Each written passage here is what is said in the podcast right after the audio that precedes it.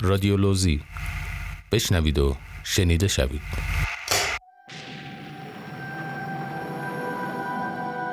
تاریخ را میشنوید. نادرشاه افشار شاهنشاه ایران. قسمت دوم.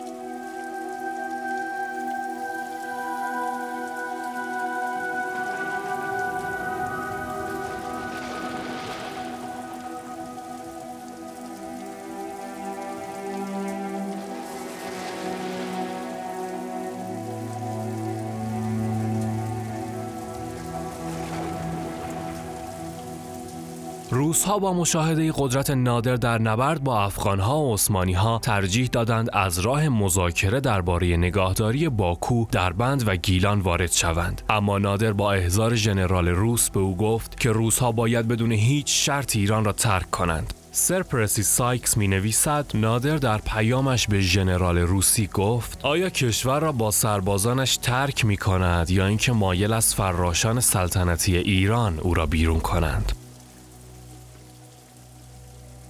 پس از چندی از مسکو یک نماینده برای بستن معاهده با نادر به مشهد آمد. ولی نادر از دادن جواب فوری خودداری نمود. این نماینده سیاسی ملازم اردوی ایرانیان بود و یک روز از طرف فاتح بزرگ در حالی که پیروزی جدیدی به دست آورده بود فراخوانده شد. سفیر نامبرده نادر را دید روی زمین نشسته در حالی که البسش بوی خون می‌داد با دست غذا می‌خورد. سفیر پرسید علت هزار من چیست؟ و نادر گفت می‌خواهم ببینی کسی که با دست های خونالود بدترین غذاها را بر روی زمین می‌خورد هرگز گیلان یا بخشی از این خاک را تسلیم نمی کند.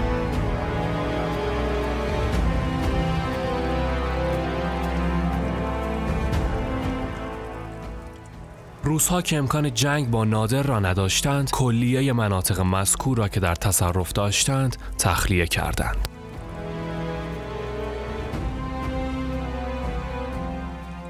پس از چندی شاه عباس سوم صفوی در نتیجه ضعف جسمانی جان سپرد و با دستور نادر کنگره عمومی در آخر زمستان 1149 هجری ژانویه 1736 میلادی در دشت مغان تشکیل شد.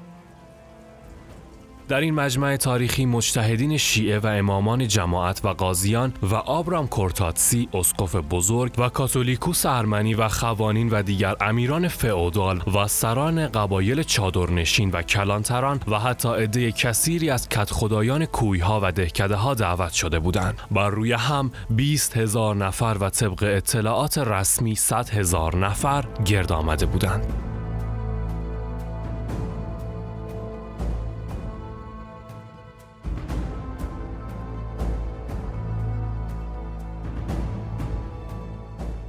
برای مجتمعین در حدود دوازده هزار ساختمان موقتی از نی و از آن جمله مساجد و گرمابه ها و بازار ساخته شده بود. نادر نخست کنگره را افتتاح کرد و پس از ذکر خدمات و فداکاری های خود گفت در اثر کار زیاد خسته و فرسوده شده است و انتظار دارد که حاضران هر کس را برای زمامداری شایسته می‌دانند به پادشاهی ایران برگزینند ولی اعضای کنگره خود نادر را برای این جایگاه انتخاب کردند.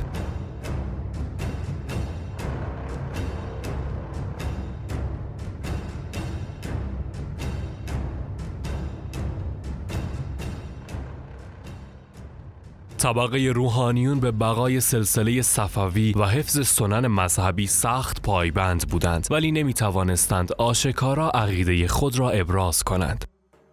پس از پایان سه روز مهلت نمایندگان طبقات طی ای موافقت خود را با پادشاهی او اعلام و از فداکاری های وی اظهار قدردانی کردند نادر در پاسخ آنها گفت اگر می‌خواهید مسئولیت پادشاهی را به عهده بگیرم باید با شرایطی چند موافقت کنید نخست آنکه پادشاهی را در خانواده من موروسی کنید. دوم آنکه هیچ یک از افراد خاندان صفوی را تقویت نکنید و موجبات شورش و ناامنی را فراهم نسازید. سوم آنکه از سب خلفای راشدین و تشکیل مجالس سوگواری خودداری کنید چون که در اثر اختلاف شیعه و سنی خون بسیاری از مردم ریخته شده است.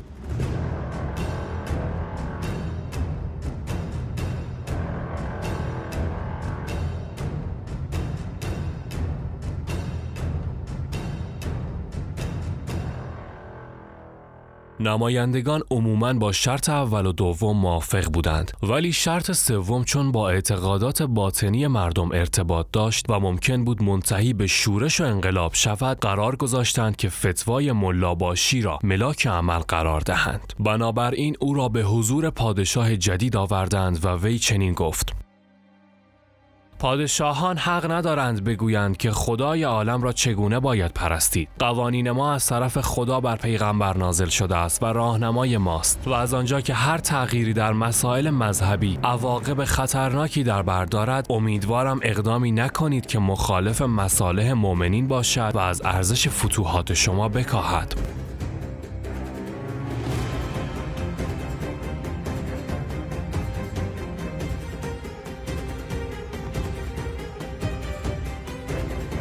نادر که شخصا به دخالت روحانیون در امور پادشاهی ایران اعتقادی نداشت دستور داد که رئیس روحانیون ملاباشی را با تناب خفه کردند و پس از آن دیگر روحانیون معترض با شنیدن این خبر تصمیم به سکوت گرفتند.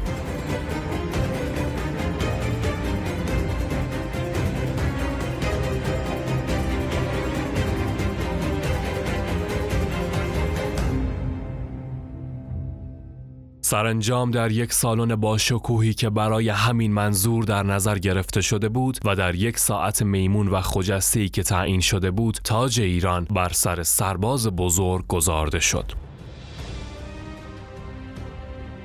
نادرشاه که از این به بعد به همین نام خوانده می شود بر تختی آراسته به جواهر و مروارید شاهوار جلوس نمود و برای اینکه این ساعت به یادگار باقی ماند دستور داد سکه هایی ضرب کنند که روی آن نوشته باشد سکه بر زر کرد نام سلطنت را در جهان نادر ایران زمین خسروی گیتی ستان.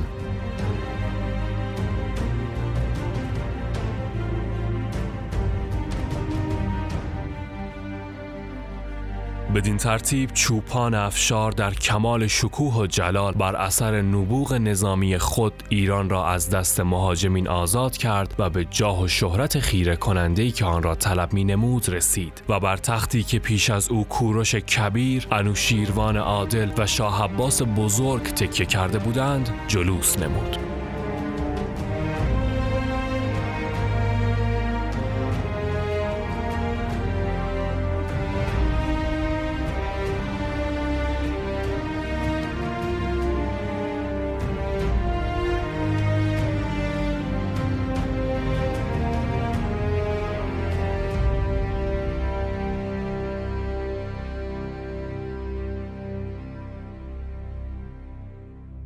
بد نیست بدانید نادر پس از پایان کنگره تصمیم گرفت وضع اوقاف را نیز روشن کند و به محض ورود به قزوین تمام علمای شهر و نقاط مجاور را گرد آورد و از آنها پرسید که اواید اوقاف به چه مصرف می رسد. آنان در پاسخ گفتند که خرج علما و مدارس و مساجد می شود و در مسجدها برای پیروزی ارتش پادشاه دعا می کنند. نادر گفت مسلم است که شما در وظایف خود قصور ورزیده اید و خداوند از کار اشخاصی مانند شما ناراضی است.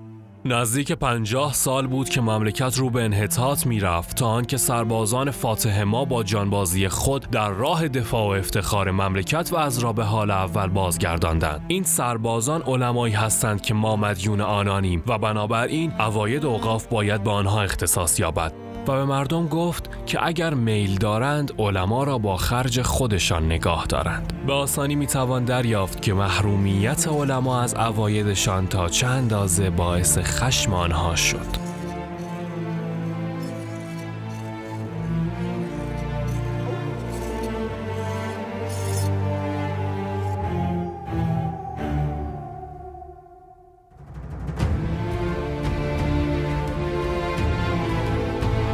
پایان قسمت دوم راوی محمد خمر نگارش و گردآوری قجر تایم.